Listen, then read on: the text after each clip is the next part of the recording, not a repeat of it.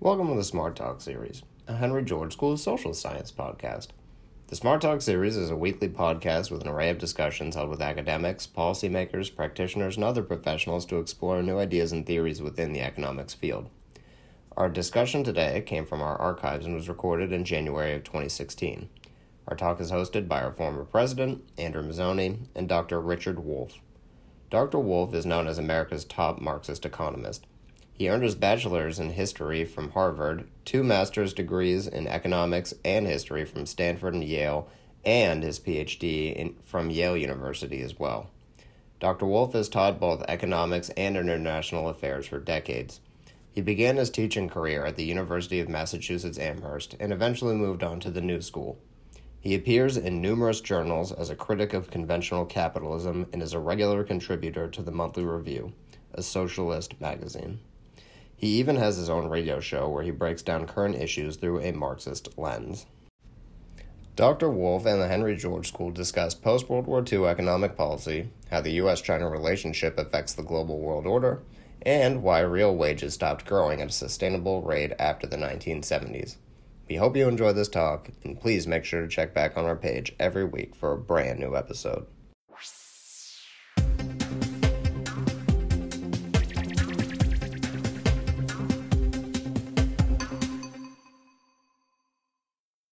Dr. Wolff, thanks for joining us on Smart Talk. Uh, as a leading uh, light on the left, I'd like to get your opinion on a number of things. First things, first thing is the state of the country as you see it economically. I know you're lecturing on this almost on a weekly basis, and and uh, I've heard all about your lectures, lectures from many sources. So, give us an appraisal, a quick one, on where we stand. You know, we have the candidates you know, Donald Trump, Hillary Clinton, all purporting to be able to solve our problems, which, which, as you know, are deep and fundamental. Why don't you give us an idea of your view of how deep and fundamental the problems we have are? Well, to be brief and to get right to the point, I think the major function of our presidential elections um, is to distract our people from the seriousness of the economic problems and not to provide solutions. Or to put it differently, the solutions they offer are to tangential problems because the overriding problem is too frightening in general uh, for it to be part of the political discourse. Let me briefly explain for most of the history of the United States, from the beginnings of our time as an independent nation when we revolted against the British up until the 1970s, we were what you might call an expanding, successful capitalist country.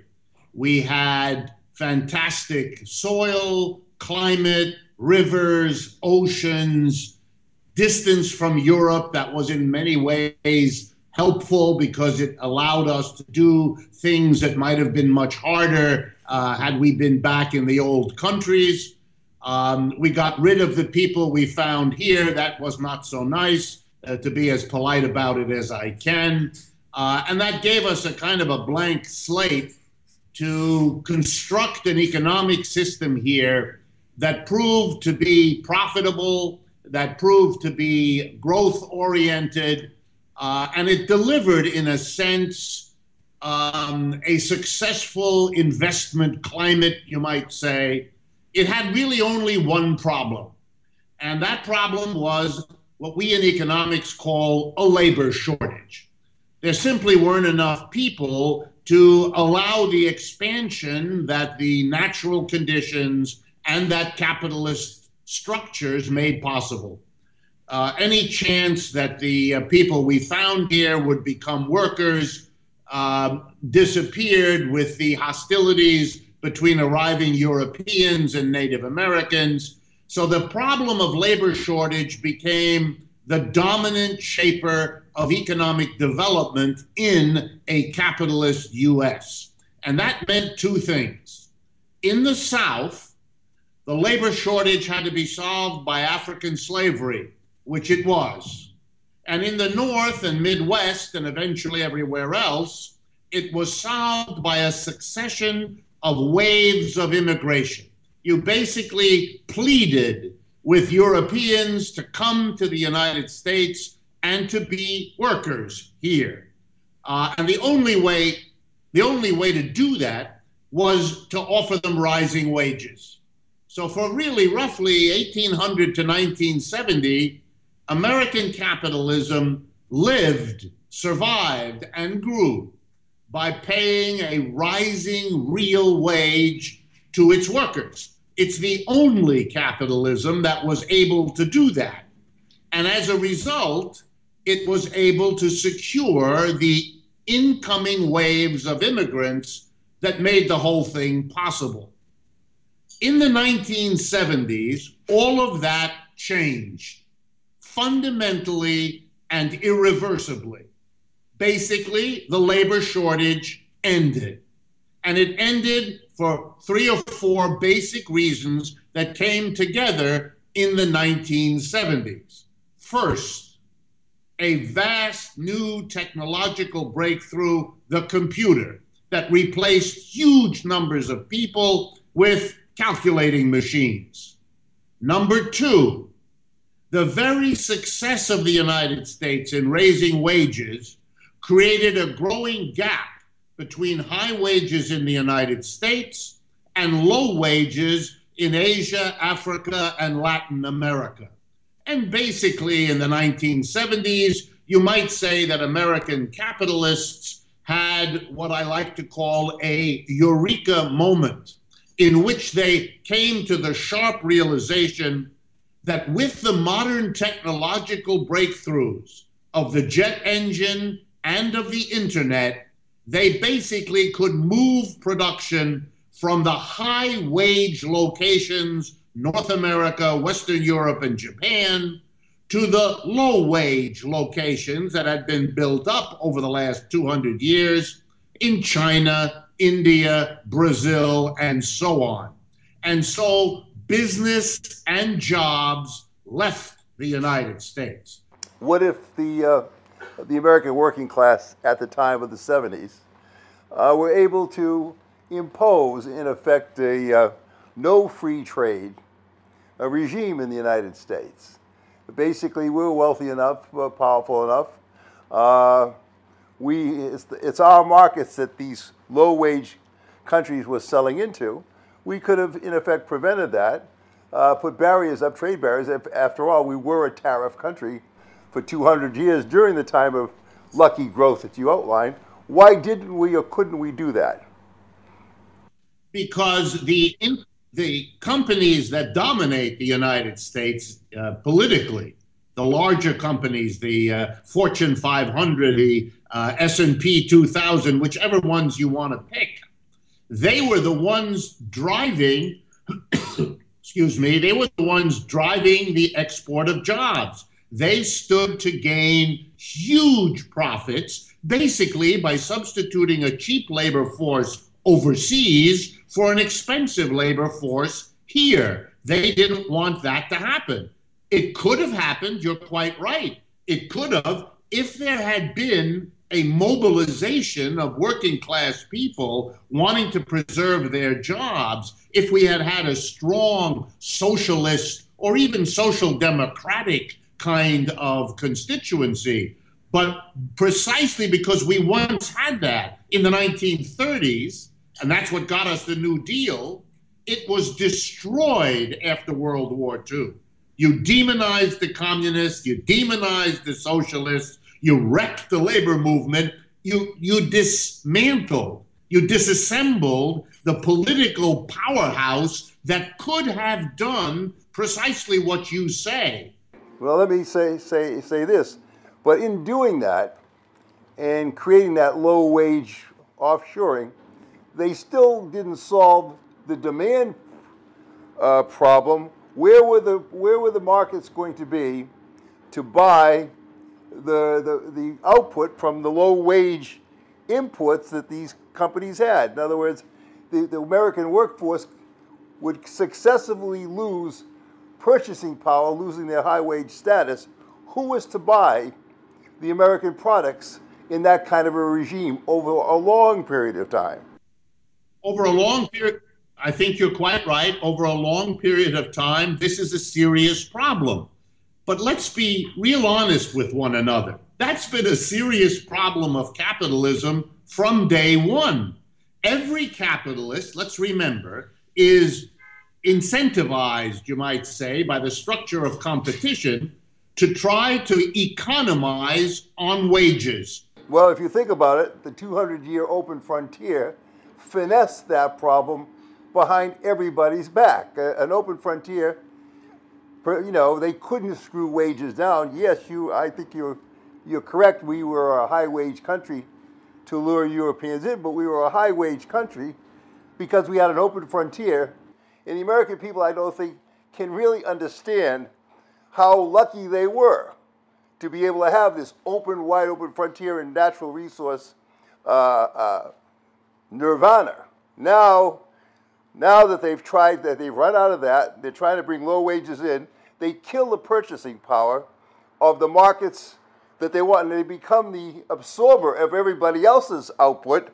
Well, I think that, I think basically that you're right. I think basically that the situation is that the leading corporations, whatever they might think, uh, are being forced by the nature of how capitalism develops to focus themselves not only on the rising profits from production and distribution relocated to the cheap wage areas of the world, but that they are discovering that if you lower wages in the United States or keep them stagnant, while they are rising in places like China, India, and Brazil, which they have been, that you're also creating in China, India, and Brazil the only growth areas for markets that the world has. And that if you're going to continue to be a leading company, you not only have to produce where the wages are low, but you have to focus your sales effort on the areas where the market is growing, which is those same areas, and that you're leaving the United States behind. The irony for me and I believe the political Achilles heel of the United States is that the very same profit driven capitalism that produced those 200 years, the 18th and 19th centuries of the United States' economic growth, that same profit driven capitalism has now bid the United States goodbye. We have better business elsewhere and even if the market abroad is smaller than the one we had here, that's the market abroad that's growing. That's where we're going to focus our attention. And then it becomes a self fulfilling prophecy. Now, if we talk about uh, the financing, the financial boom and bust of the last, uh, let's say, 20 years, uh, I suppose you would argue that uh, that was the price that China and everyone else would pay, lending us the money to create credit on our own real estate so that the purchasing power that we talked about was lost on jobs would be maintained for a reasonable period of time until the transition took place. And if that's true, then there's no real way to come back from the American middle and working class. When wages stopped rising in the 1970s, for the reasons we went through, it was a kind of trauma for the American working class. And I use the word trauma in the psychological sense because a society like ours that has become used to rising standards of living for nearly 200 years gets to be feeling that it lives in a charmed place gets to be feeling that if you're religious, God really loves the United States because he allows people to come here from relatively poor countries, work real hard, raise their standard of living, have their children live at a higher standard than they themselves enjoyed, etc., etc. If you have that for several generations, as we did, and then you suddenly bring it to a crashing halt, as we also did, you're confronting a population with a traumatic problem, which is only made worse if it cannot be spoken. The presidential political parties at the time were as distractively focused away from the problem then as I believe they remain uh, today. And the result was that the American people had to go through this trauma without being able to name it as such, to talk about it, and to work out a collective response. So instead, every American working class family had to find a way to cope with the end of rising wages. And to make a long story short, there were two essential ways Americans did that. Number one, they did more labor. You know, if you can't raise your wage per hour, one way to solve it is to do more hours. So, starting in the 1970s, men got a second and third job. Women, particularly white uh, women, went out of the household and began to work. Old people came out of retirement, and teenagers discovered the need to work Saturdays and after school. We became the population in the world that did more hours of paid labor than anyone on the planet. The second thing every American family did was to hold on to the fantasy of a rising standard of living when your wages no longer went up to pay for it by becoming pioneers of a new kind. We became pioneers of debt the American people began to borrow money on a scale and to an extent that no working class in the history of this planet had ever done before. Mortgage debt, automobile debt, credit card debt, and the latest in, incarnation, student debt, requiring an entire generation of young people to load up on debt simply to get a bachelor's degree, which is less of a ticket to a good job than it has ever been in our history. The debt crisis was the solution to postpone the trauma of the 1970s.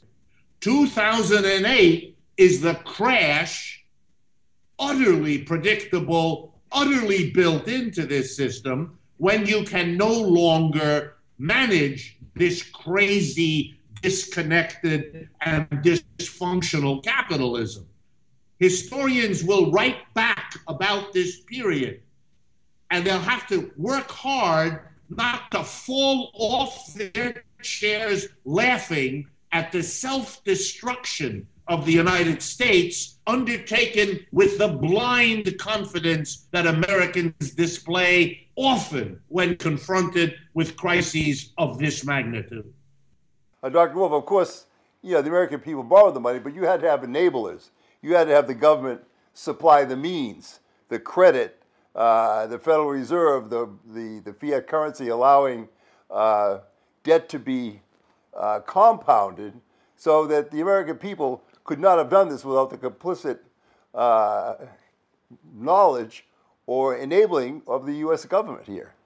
Absolutely. The the government in the United States had to play its accompanying role, its facilitator role. It had to do that monetarily through the Federal Reserve, but it also had to do it with its tax policies, with its trade policies, with its use of its government offices around the world, with the military control of uh, 2,000 bases around the world. I mean, the United States government was a complicit partner in all of this, including in the decision of the leading political forces to pay fundamentally no attention uh, to, to the crises and the contradictions uh, of this process. And let me be real clear I've been a professor of economics all my adult life. The complicity of my profession in the uh, failure to analyze this problem, in the willful ignorance of the evidence accumulating against the policies that were dominant, that there is no excuse, there is no justification. This is a profession that was bought off by the existing status quo every bit as much as the government was and bears therefore the same responsibility. Uh, we as a profession were teaching everybody that letting corporations go wherever they want, whenever they want to, is some kind of uh, guarantor of efficiency and growth and all this other nonsense, which we could have and should have known better. But let's look at, let's take your, your thesis and look at it from an establishment point of view. They're basically saying that they can cut off the American people from their thinking and reasoning. That in effect they can turn three quarters of this nation into a, a, a country like Brazil, and that that in effect they don't need a location necessarily as a as a as a staging area. That they can almost be virtual in the major capitals of the world and basically run a virtual empire without being grounded necessarily in any one particular place. Uh, they believe they have no choice. The, you know, in the early days of the 1970s, it was the Rare company that closed its factory in Cincinnati and opened it in Shanghai. But they made so much money, their rates of profit were so high that the rest of the industry basically had to follow suit or risk being competed out of existence. And they know that. They know they have no option but to do that. I think the rationale that they will come up with has two parts. One, that in the end, they're going to places where wages are lower, and therefore they'll be able to produce commodities at a lower cost to the ultimate consumer, and that's why the ultimate consumer should support their moving to wherever the wages are lowest. The second ideology to rationalize it is even more, if you like, nefarious.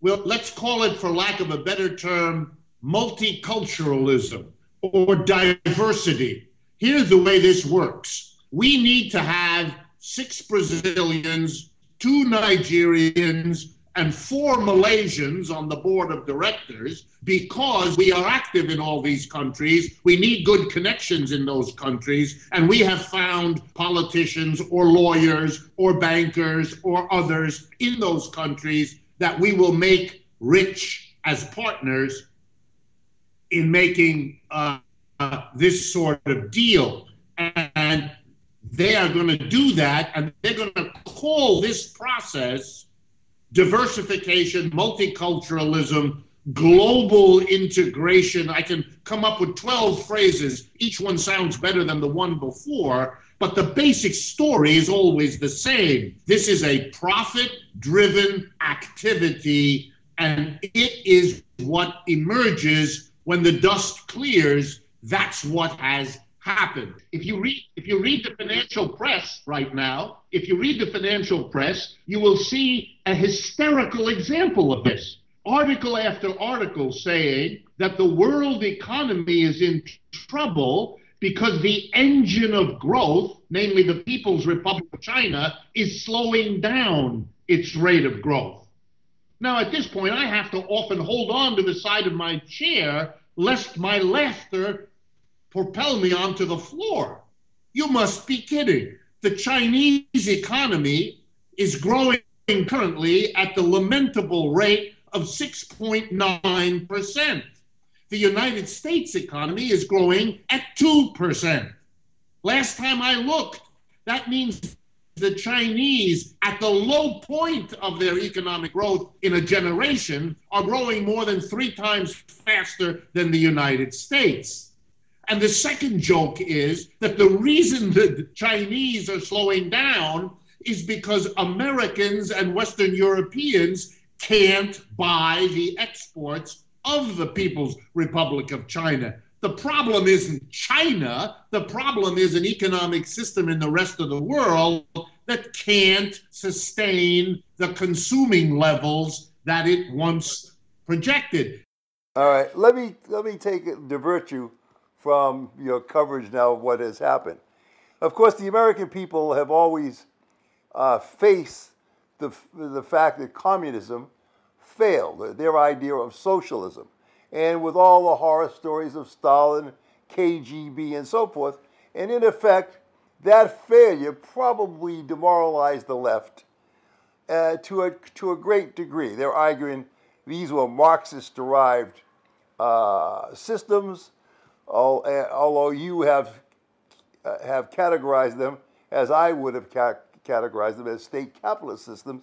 But nonetheless, the failure of, quote, communist or socialist systems uh, to, to deliver the goods forced the American people, if they were even looking for an alternative, to say, well, that's not the alternative.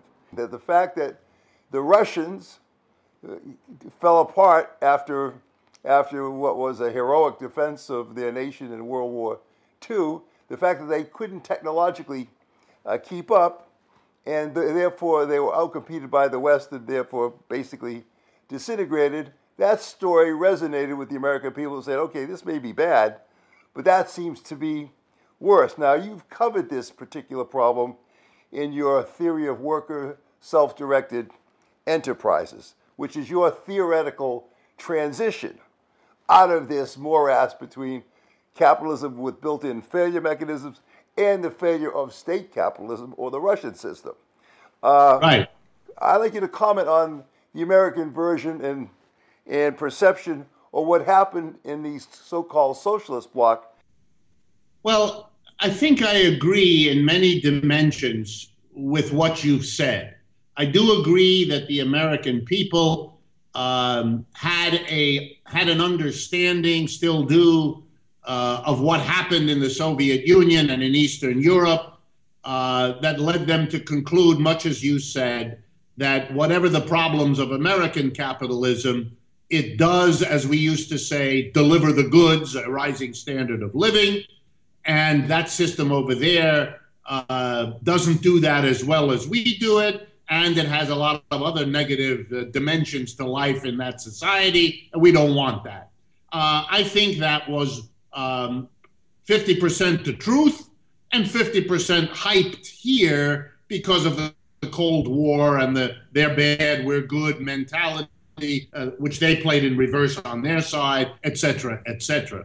Um, but I have really two things to say about that um, to add to what you put. First, in truth, uh, and if you actually study what happened in the Soviet Union or the People's Republic of China, uh, they were very successful at becoming uh, rich industrialized countries. When the Russians made their revolution in 1917, they were the poorest country in Europe. They had a you know a five percent literacy rate. Everybody worked on a farm. Uh, it, it, it was a society that was the backward part of Europe. Uh, by the 1970s, they were a global superpower, second only to the United States it was communism in Russia that achieved industrialization. I don't think it achieved socialism or anything like that. But if you ask the question, did this society achieve stunning economic growth and industrialization through its communist period? The answer is an unqualified yes, it did. And the proof of the pudding is that the other major experiment in that kind of a system, which is the People's Republic of China, has been doing it in the last 25 years as well. And so you can be critical, as I am, of those societies. You can reject them as models of what you want, which I certainly do. But their delivery of economic growth to a backward and poor society is has to be admitted as their strong point, their success point. The second thing I would say is they really were not a fundamentally different system. Instead of private capitalists, they substituted state officials. The government took over the role of the capitalist. But the role of the worker didn't change all that much. The worker came to work five days a week, nine to five, did what he or she was told by a supervisor or a foreman or a director or a commissar. It really didn't matter. Everything now has changed because the, the, the defense of capitalism, that it delivers the goods, that it raises the standard of living of the mass of people, that's no longer true. And the denial of it doesn't make it true.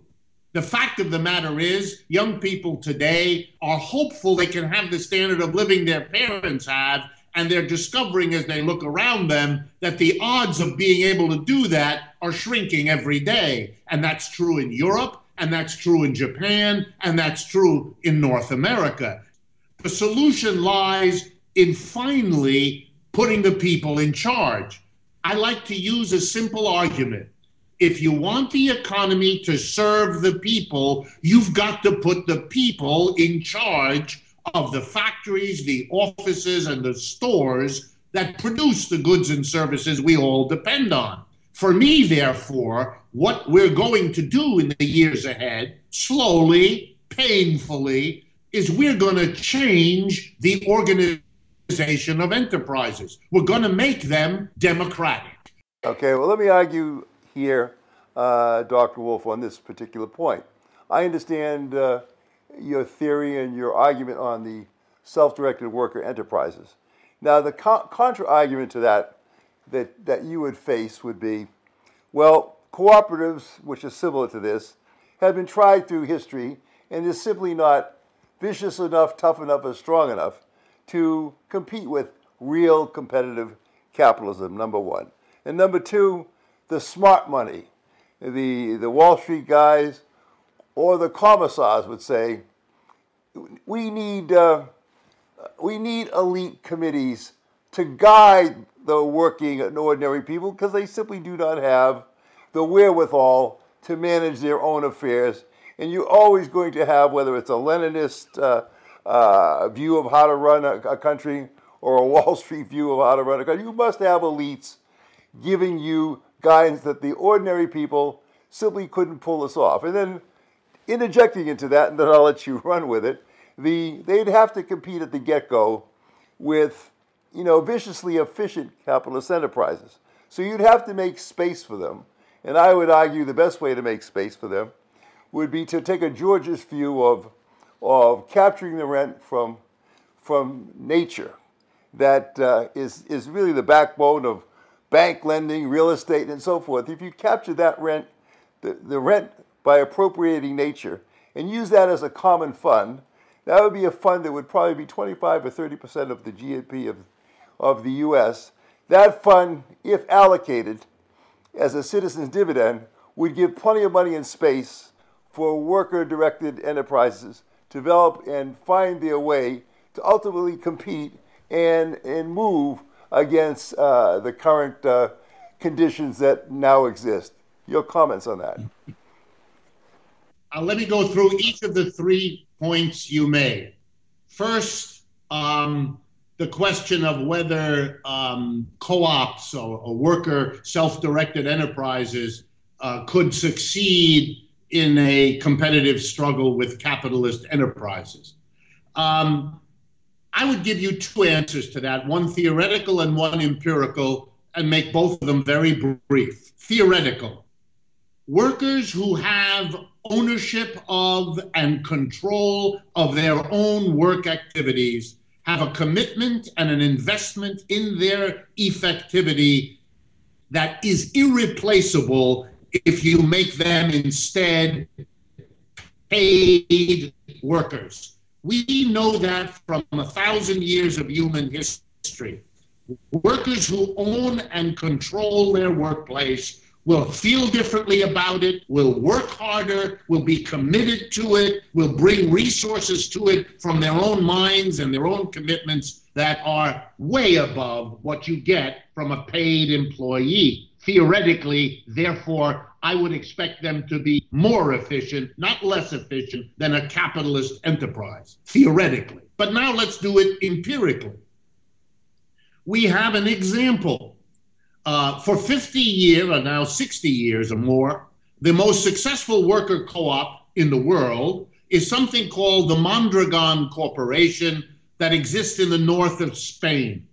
It began in 1956 when a Catholic priest in the Basque region of, of uh, Spain, in the city of Mondragon, uh, said to his very badly unemployed parishioners, if we wait for a capitalist to come here to offer us jobs, we will all die of old age before it happens. And so, what we have to do, said Father Arizmendi, the local priest, was we have to become our own employers. We have to set up our own cooperative workplace. So, with six employees, six workers, Father Arizmendi, drawing around him the protection of the Roman Catholic Church, which is the dominant uh, religious institution in Spain, uh, began a workers' co op. All right, now let's go fast forward to today, the end of 2015. The Mondragon Cooperative Corporation is now a holding company, a, a parent of about 250 functioning worker co ops. Together, they comprise the seventh largest corporation in all of Spain. They are a stunning economic success. They went from six workers in 1956 to about 100,000 100, uh, workers today that work in the Mondragon Corporation. Across that time, they had to compete with hundreds of capitalist enterprises whom they outcompeted, and in many cases, whom they purchased and absorbed after having out efficiently competed them uh, in the years leading up to the mergers between them.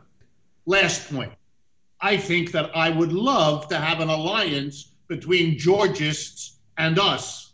I think your idea of using the absurd ground rent notion, the notion that as societies grow and develop, the, the, the accident that they compete for pieces of land that are limited while the population grows and that therefore deliver huge portions of the national wealth into the people who did absolutely nothing to create the land that they sit on other than control the, the right to exclude others. If we socialize that, that would give us the funds, as indeed there are other ways of collecting the funds uh, to enable there to be a cooperative sector of our economy.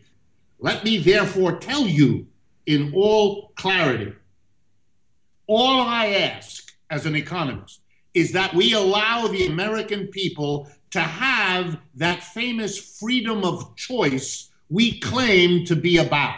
Let us have the choice between top down, hierarchical, elite run capitalist businesses on the one hand and democratically run worker co ops on the other. Let the consumer decide where he or she wants to buy their product from which kind of company. And let the working people decide where they would like to work. In a top down business where you're told what to do from the moment you enter till the moment you leave, or from a democratic enterprise where you're not just a drone doing what you're told, but you're actually part of the people who design what happens in the enterprise.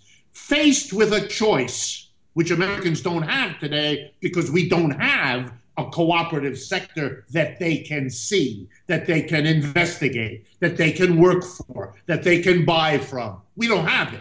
But if we used public funds to give Americans the choice, I hereby tell you that me and people like me, we will abide by the choice the Americans make because that's how confident we are. Despite 200 years of living in a capitalist system, that if finally presented with a real alternative so they can see it and talk about it and experience it, we have very little doubt where Americans will go. And in this day and age, when capitalism is not delivering the goods, we're more confident than we have ever been.